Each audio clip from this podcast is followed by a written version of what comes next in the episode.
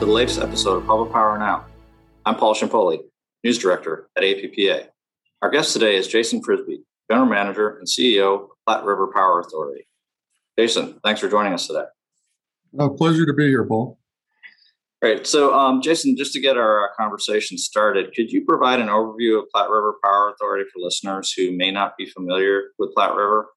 Sure. Platte River Power Authority is, well, next year we'll be celebrating our 50th year, but we are a joint action agency, public power provider for four owner municipalities in northern the northern front range of Colorado. So Fort Collins, Loveland, Longmont, and Estes Park all got together in 1973 and formed Platte River Power Authority to meet their wholesale needs, power needs. Back then, um, the organization was formed because all four communities got their power entirely from the Bureau of Reclamation in the form of hydropower. And the government at that point in time said, "Hey, there's got there's not going to be any more generation available from these projects, and if you expect your cities to grow, you might want to figure out how you're going to manage that going forward." And so, those con- those federal hydropower contracts were assigned to Platte River and the organization started to operate in 1973. Back then, our peak load was about 70 megawatt hours. And as we sit here today, our annual peak is over 700 megawatt hours. We've got about, between all four cities, about 160,000 meters. Fort Collins is the largest of the four cities. Estes Park is the smallest. It's governed by a board of directors of eight, two from each city, the mayor and the utility director. And this year, we project to deliver about 5 million megawatt hours, 3.2 to our owner communities, and the one balance of the 1.8 is sold into the surplus market to subsidize their rates. In preparing for um, this interview, uh, one of the things that caught my eye was the fact that you started your career at Platte River as a college intern in 1982. And it's actually interesting because I noticed a trend in terms of talking to CEOs and general managers of various public power utilities that um, a lot of uh, folks start at, at, at, an intern level or entry level and then wind up being the, the head of the utility. Um, so, so in that context, could you talk about your career path at Platte River?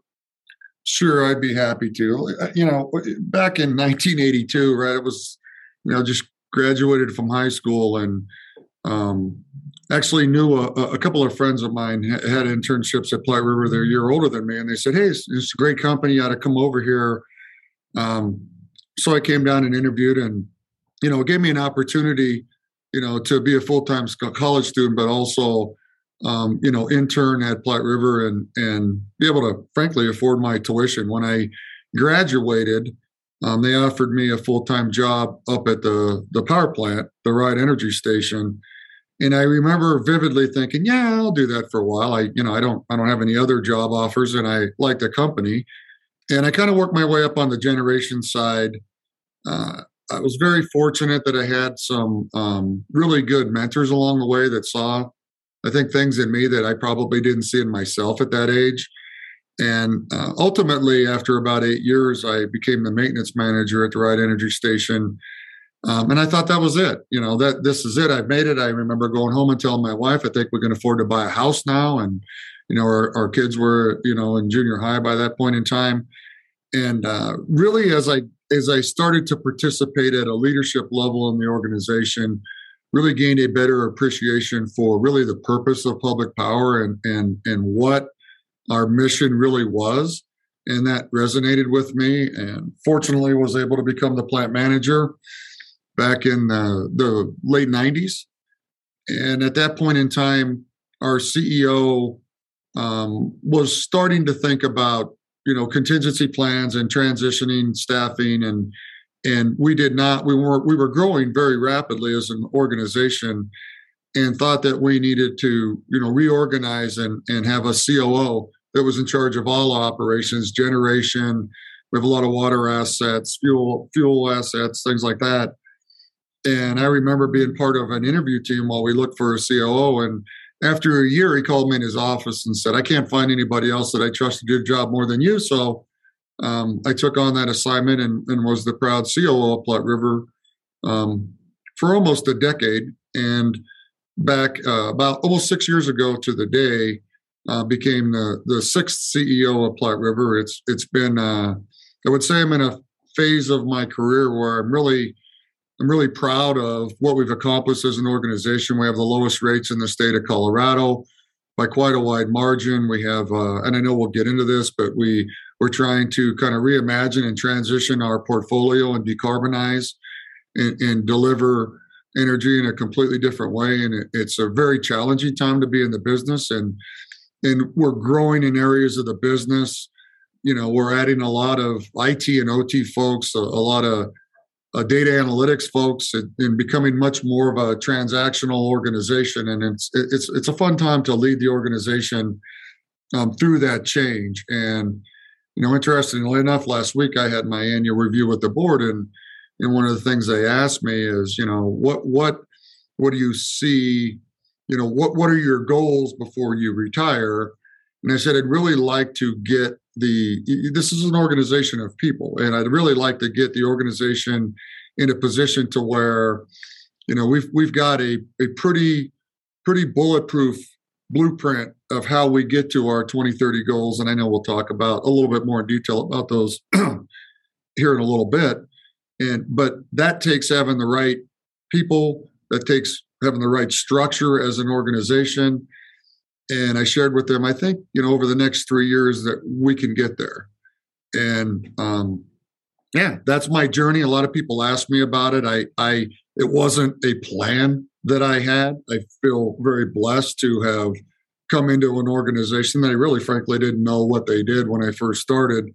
Um, but it gave me the opportunity to learn a lot of the aspects of the business. And um, I think it's really served me well in this role to be able to relate with a lot of the issues that go on, um, whether it's in the financial side of the organization or the technical side or the operations side, um, and position me well to really set the organization up for success in the future. So it's been a blessing for me. I, I, I for sure plan on being around as long as the board will keep me for the next three, four years. I'd like to celebrate. I'd like to be. I'd like to leave with as the longest tenured employee at the organization. It's a personal goal of mine. Nobody's made it to 40 years, and uh, I, I'm very proud of the career I've had. But I'm very proud of more than my career, the career that a lot of people have had at Platte River, and the quality of service that we've provided these owner communities. I think has led to the economic success of the communities, the stability of the communities, the vitality of the communities, and you know we really are a, a, a member of the communities. We seek a lot of public input and, and, and factor that into our decision making. And if you go back to last year's, you know, Storm Uri, where you know it made national news, what went on in Texas, and not just in Texas, around around you know the United States, that was a significant situation for not just public power but IOUs and we were able to call on our citizens and and you know while we were able to meet their loads have them help and participate and curtail their loads because the supply was tight. We didn't have the ability to purchase gas at that point in time. And they responded with about a 2% load reduction over peak two days in a row. And you know we celebrated that as a you know as a utility and as owners of the utility the citizens we we we thank them through social media. And i think those are just some of the differences in public power is it's not just about you know the economics but really being part of the community. And i think that's probably what i'm most proud of leading this organization is that the incredible value that we provide to our owner communities. Turning to some recent news which we actually covered in, in appa's newsletter um, platte river um, recently named Raj Singam Setti to lead the utilities new transition and integration division so, could you provide additional details on his background and on the new division he will lead? Yeah, let, let, let me take a step back, you know, Paul, and say that about two years ago, we had detailed discussions as a senior leadership team. Um, we, when the board passed this resource diversification policy, which again I know we'll get into here in a little bit, you know, we really we immediately took action. We started adding some more renewables to our portfolio, but this this connection that needs this major transformation from our point of view that needs to take place is you know the typical u- traditional utility you know dispatchable resources on the supply side. Cities can use as much as they want. We sell a balance in the surplus market. You know, it became apparent to us that we're really going to have to interact all the way with the end use customer. And that was a different skill set than we had on our staff. And so as we looked at it, we made a decision about a year ago that we really re- needed to reorganize and we needed to combine OT and IT skills. We needed to bring in somebody that would lead, you know, distributed energy resource initiatives within the communities from a Platte River perspective, and that we needed a, a senior leader to preside over all of that. And so we did a national search, and we're fortunate enough to find Raj. We had a lot of good candidates, but Raj stood out from the standpoint that really he'd worked in all aspects of the business. He'd been in traditional public power utilities. He, he had worked for private banking, the private banking side. He had worked on the distribution side. He had a lot of experience and success with digital digitalization of utilities, and those were the skill sets that we were looking for. Is really somebody to bring that all together. And so Raj leads a, a division now that has IT and OT combined under a director of technology, um, a, a director of grid innovation and resource integration. I know that's a mouthful, but really that director is focusing on directly working with the communities to make sure that we can integrate and and the distributed side of um, the resources to make sure that when we're in an organized market that we can monetize that and and and help you know keep costs low as well as the whole modeling team. So all of that we think about it as platte river as raj is responsible for all aspects of the decarbonization of platte river's resources.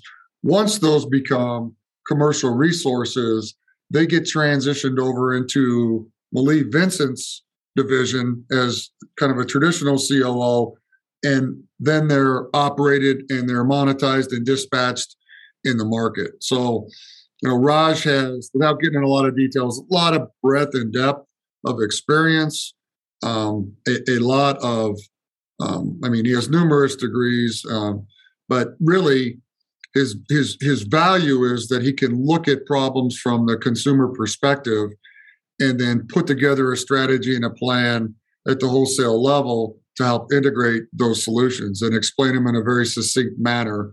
Because there's always kind of a there's always kind of a, a push and pull in in the owner municipalities maintaining a certain amount of their independence.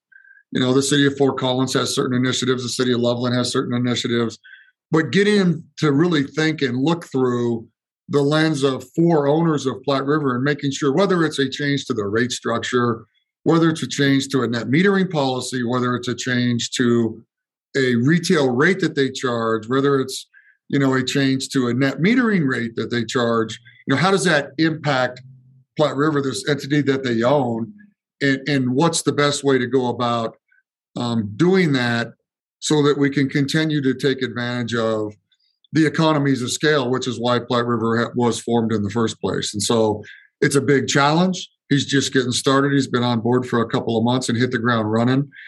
And we really look forward to maybe having a conversation like this in a year or two with you again to share some of the successes that we've had because we're not unique at Platte River. You know, utilities around the country are trying to decarbonize depending on where you are and and you know what the um, I guess for lack of a better word, you know, the the guidance is from you know the governors of the states or whether it's federal regulations. You know, we're all trying to decarbonize and, and maintain reliability and affordability for our consumers, and you know, so we can learn from each other. But we also all start with unique natural resources in our area. And I I talk to my board a lot about this, and that we're very blessed in the state of Colorado. We, we may not have the best solar, you know, in the country. We may not have the best wind in the country, but it's pretty good. And, you know, we have access to natural gas. And, you know, a lot of our resources were coal based because we were very close to the Powder River Basin, which gave us a competitive advantage. So we ought to be based on the size of the organization, the financial wherewithal of the organization, and the natural resources that exist in our area, we ought to be able to figure this out. if not us, then who? We ought to be able to be a leader in this initiative. And so we're taking it, you know, that challenge very seriously, but we are also understand the foundational pillars of the organization of you know nobody wants to sacrifice reliability everybody wants to have affordable electricity but we want to honor commitments to be environmentally responsible. So you know through that lens we are making this transition as a utility. And it, like i said it's it, it's it's exciting. It's not easy. Um, and we're learning a lot along the way and Raj's going to be a big big big big part of that. So um, you touched upon organized markets, um, and as you know, um, earlier this year, Platte River announced plans to join the uh, Western Energy Imbalance Service Market operated by the Southwest Power Pool.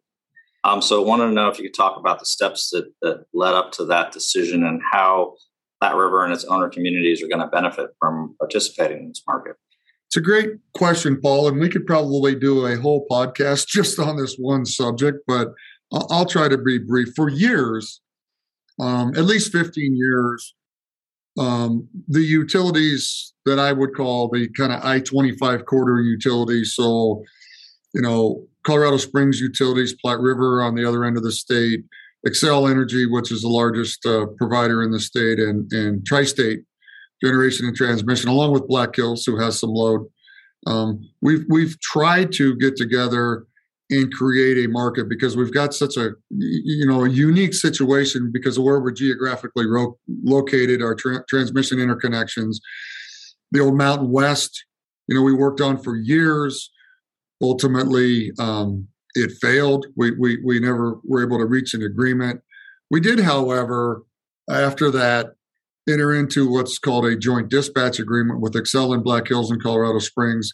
Kind of think of it, well, as like a mini energy imbalance market where um, we all, you know, put our costs into, you know, the equation and Xcel manages it on our behalf. And we're able to take advantage of, we serve our own load first, but all the, you know, supplemental resources that we have get dispatched back through a prescribed price on an economic basis. And that's something that's been very successful for all all four utilities that have been a part of that. And so we thought to ourselves, hey, if this could be successful, what's the next logical step? Because all of those utilities that I mentioned have initiatives to meet the state Colorado state mandate of 80% carbon reduction from 2005 levels by 2030. And so it's clear to us that moving into a market and being able to transact on a larger geographic footprint will be a benefit to all of us. But as with any market, the devil's in the details of who pays for what, how you recover capital costs, who pays for those. And so we did a lot of analysis several years ago and initially thought that we were going to move towards the California ISO. Um, as we watched that market uh, evolve and other regional utilities participate that we have mutual interest in other facilities and learn from their experiences we took a pause and took a step back and did some more analysis and ultimately decided about six months ago that it was in our best interest from a financial perspective from a um, quite frankly voting rules and regulation, the way that the markets run perspective, that it would be more beneficial for us to enter the energy imbalance market with SPP. Um, I should say that we see it as the next step, not as the final answer. Um, we want to remain adaptable as we move forward. Um, so we will, as we gain experience with the imbalance market, we may choose to participate in the full-blown RTO model market, which is an option that SPP provides. Um, we are also, and it's public, um, participating in, in what's called the WMEG, which is a, a lot of large utilities in the Western United States that are getting together and looking at, hey, why can't we form a market between um, the Colorado Kansas border, north and south, all the way to the California border, because we all have a lot of resources that would complement each other. But I think that's a longer proposition and based upon the timing of our resource diversification policy, we, we simply can't wait that long. And so we see this as the next logical step is to move into the Southwest Power Pool. And like I said, we'll we'll, we have assumptions about how our resources are going to dispatch in that market, and we'll backtest those and and we'll manage those and make adjustments. And we may, as we continue to evaluate, move into a full blown RTO with SPP, or we may we may take a pause and stay in the imbalance market. But we know that by about 2028 that we need to be in an RTO to ultimately reach the goals that the board has laid out for us from a policy perspective. You, you touched upon the resource diversification policy uh, a couple times so far in our conversation. Um, and, and so, just for our listeners' background, uh, in 2018, Platte River's board uh, adopted that policy, which calls for Platte River to pursue 100% non carbon energy mix by 2030. Um, so, could you talk about the strategies that Platte River has pursued so far to achieve um, the, the, resource diversification policy since its adoption? Yeah, it, it, um, you know, when it was passed, we we obviously prior to its passing, I mean, the board was trying to, you know, there's turnover on the board. Mayor mayors are term limited, and not not so much from a utility director perspective provides a little bit of stability on the board, but you know, the genesis for the diversification policy was really to to lay this this goal out that by 2030 to be carbon free, which you touched on, and you know, while maintaining the foundational pillars of the organization, reliability, you know, financial sustainability, and environmental responsibility. It really to lay the groundwork for future boards as they came in to understand, you know, why this transition started to occur when it did. But you know, we looked at it and through modeling, resource planning and modeling, which is something that I will steal a line from my previous boss, is never done. By the time you get a model done, you're you're you're modifying it, revamping it, and updating it. Um, we knew that we could add quite a few renewable resources on our system and absorb those.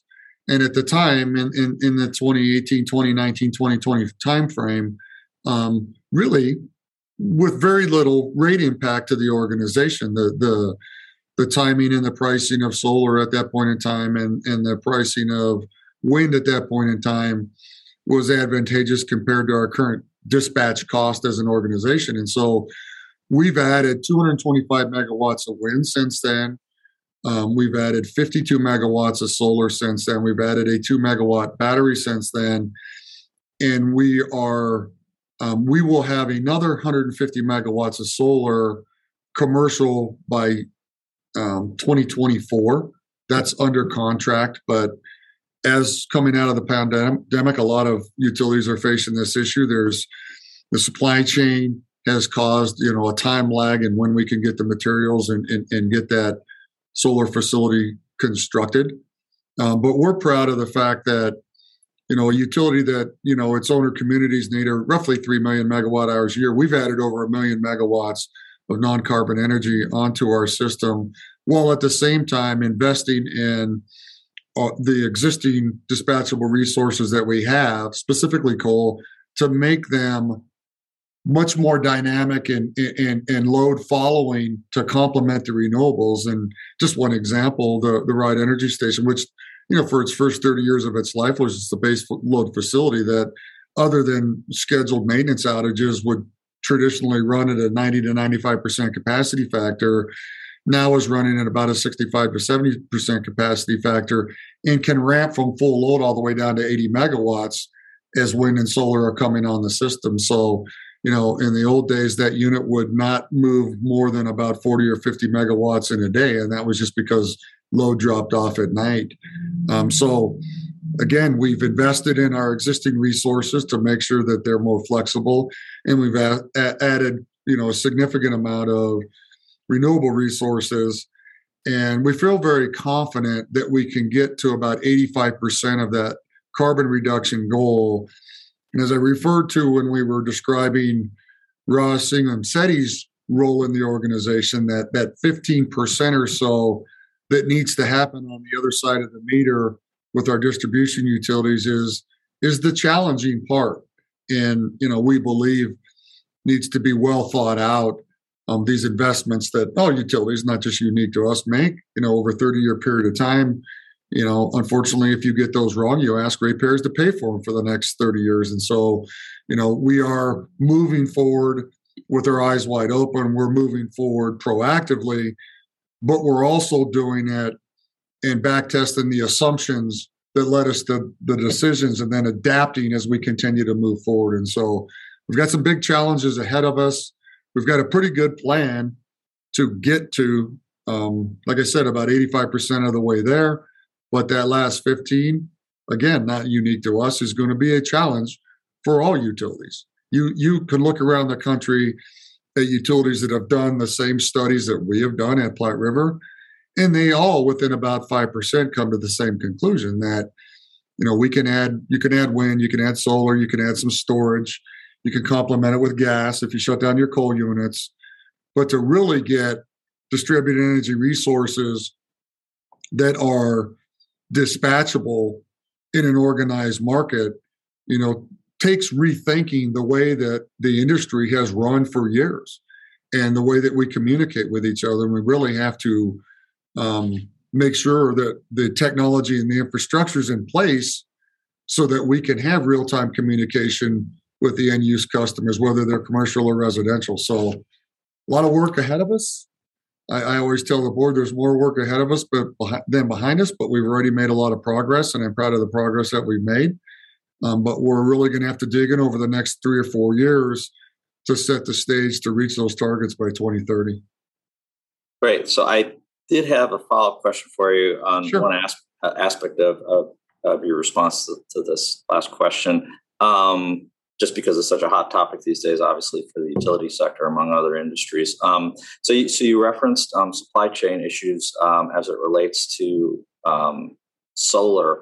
Um, it, I guess kind of a two parter is uh, are the supply chain issues limited for you guys just in terms of solar and also probably a tougher question you may not be able to answer off the top of your head but any visibility in terms of whether it's for solar or any other type of equipment whether um, the supply chain issues may start to resolve themselves Boy, you know that is a difficult question. I, I, to your first question, when we added, we added a very large increment of wind in the form of the Roundhouse project, which is a 225 megawatt site just north of, uh, 20 miles north of our coal facility. We also have some solar up there, gas. And when we did that, um, we took some existing wind that we had and, and put it under contract to another utility so we could fit the lower cost wind on our system. We will reclaim that wind back in 2030. That contract expires. And so we haven't really looked at the wind market in the last year. We've been focused more on bringing, you know, we knew that we needed to get our solar to about 300 megawatts.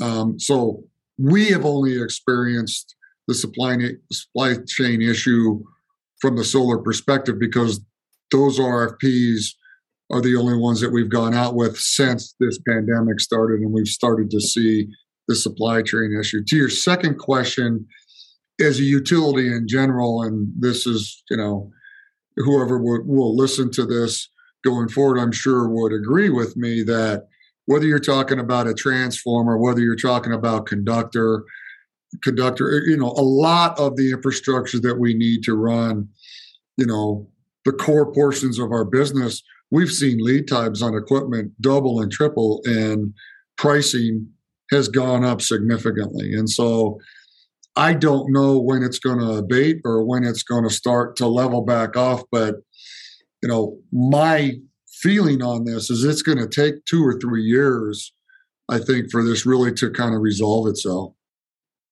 And that's just my opinion. That's not based off any anecdotal data that we've seen. Great. Well, thanks. Which, doesn't isn't helpful, right? I mean, it's it's not helpful. It, it, it's only made what we're trying to do more difficult. Yeah, yeah. I mean, the conundrum obviously is nobody has a crystal ball, so uh, um, it'd be great if we knew had some greater clarity on that. But um, but those your comments are, are definitely, I think, helpful um, in terms of giving listeners some some some background on on the on the issue. Um, so, so my last question for you is kind of a bigger picture one. Um, more specifically, if you could talk about um, your short and long term goals as general manager and CEO of Platte River. You know, I, I will. Let me start with uh, the, let me do it in reverse. Um, kind of alluded to my long term goals. My long term goal is to have the right people and the right structure in place so that the organization is sustainable moving forward. And I think we're very close to that now. We've we've we've added a lot of staff over the last couple of years. Um, we've alluded I've alluded to earlier. We had a discussion about an entire new division that's that's being led by Raj. Um, you know, I, I think it's important and it's easily. I mean, this you know this business that we're all in and and, and love in, in the form of public power is really all about people and and you know we're not immune uh, to attracting and retaining talent the, the, you know the i think the pandemic is i think there's a lot of lessons that have been learned from the pod, pandemic. I think some folks want to you know it folks and data analysts data scientists folks kind of tend to want to work from home. And you know so we've had to rethink you know some of our policies as an organization. Pay obviously has has gone up significantly. Inflation we're we're experiencing from a lot of perspectives as an industry, um, but really having you know the right policies, right the the the right um, compensation, total compensation packages as an organization and benefits, I think is important to us, um, so that when my time comes to a close, when I walk out the door, this is an exact quote from you know what I shared with the board in an executive session. I, I, I want to get this organization to a point that you just have to finish. You have the equipment, you have the people, you have the strategy, you have everything you need to finish and meet these goals. And you know that's I think as good as any CEO can do is to walk out and know that they have made sure and, positioned an organization to give it the best chance for success. In the short run, interestingly enough, um, immediately when I took over, and you see a little bit of this happening around the country. I alluded earlier to, you know, the cities want to have a certain amount of independence. And one of the first, I'll say, challenges I inherited um, when I was named CEO is that we were in the process of building customized portfolios for the owner communities because some communities had more aggressive carbon goals than other communities. And we had a retreat, or I did with the board. And, and the first thing I said is there's, you know, I we need to come together. This organization was founded on, you know, compromise and taking advantage of economies of scale. And I think if everybody can come to the table and be transparent, I think your goals aren't that different. And I have smart people. I can put together customized portfolios for you, but you're not going to like the price of them and you're not going to want to pass those rate increases on to your specific customers. The most economical and reliable way to get there is to do it together. And so my short term goals were to kind of rein the cities back in and say, let's focus on you know, where as an organization you want Platte River to go. After all, we're not some separate entity. We are an entity that you created as four communities to be your wholesale power provider. Let us do some modeling. Let us look at what it would cost to decarbonize the portfolio. And, and the more that they talked, the more they came to the realization that their goals weren't that different. And so we disbanded with the customized portfolios and they came back around the table and really coalesced around you know what ultimately became the resource diversification policy and so then my challenge was as a ceo was to explain to the organization why we were going to shut down coal facilities why we're going to transition our portfolio and how these challenges that we face aren't that different from the challenges that were faced early on at platte river by the initial boards and staffs that were resource that didn't have adequate resources to meet the growing needs of the cities and had to figure out the most economical and reliable way to do that. And this is just a different way of going going about changing the resource portfolio and changing the way that we deliver electricity to our owner communities. It's not, you know, it's not fun or easy to stand up in front of a staff of 100 folks that are proud of running one of a world class coal facility in the Rawhide Energy Station that you know has exceeded any expectations that the board ever had for that facility when they spent 600 million dollars to build it you know back in 1984 when it went commercial and explained to them why we were going to shut it down and replace it with renewable resources but we did that through a series of conversations and, and getting those employees to understand that you know, we were going to repurpose their jobs and that they were just going to be doing different jobs at Platte River, but they were still going to be providing the same service. It was just with different resources. And so it was a lot of communication. It was a lot of, lot of education. And I'm proud to say, as I sit here today and have this conversation with you, that we've got 100% support from our staff at Platte River to make this transition, which to me gives us the best chance to be successful and to do it in the right way and and to do it from a position of strength and leadership and to let them know that we value them as employees and that we're going to stand with them and we're going to retrain them to do different jobs within the organization.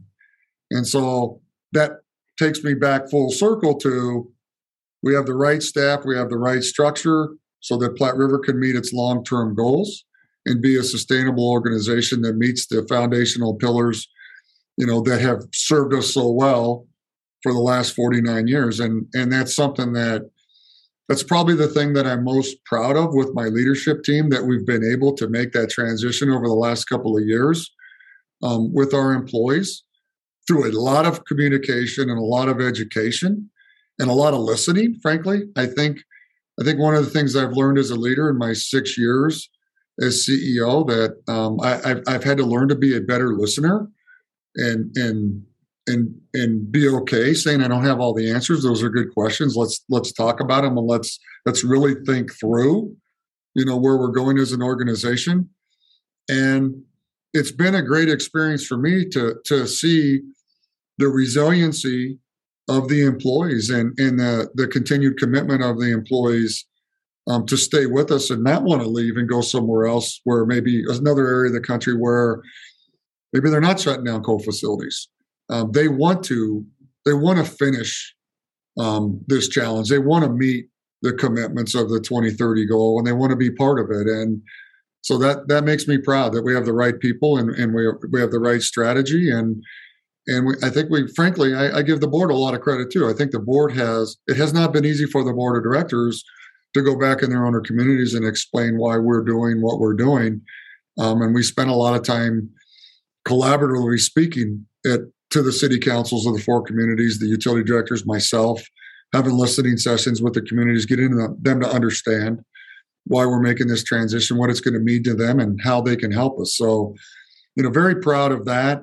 I've got a lot more, more work ahead of me. I've never been a, you know, check the box person and, you know, I want to retire by the time I'm 62 or 55 or whatever.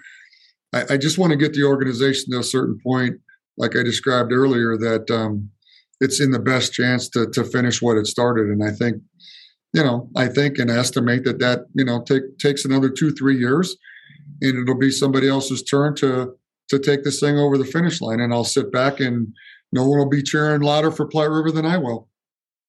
Great, Jason. Well, thanks for this uh, very illuminating conversation. And before you retire, we'd love to have you back on the podcast. Um, given the the range of subjects we we touched upon, which I think are all ripe for revisiting. Um, I think it, it would be great to have you back. So consider yourself having an open invitation on that end. Well, it'd be my pleasure. I'd be happy to anytime I can. Great. Thanks for listening to this episode of Public Power Now. Be sure to check out past episodes and learn more at publicpower.org slash podcast. Public Power Now comes to you from the American Public Power Association and is produced by APPA Digital Content Director David Blaylock. I'm Paul Ciampoli, and we'll be back next week with more from the world of public power.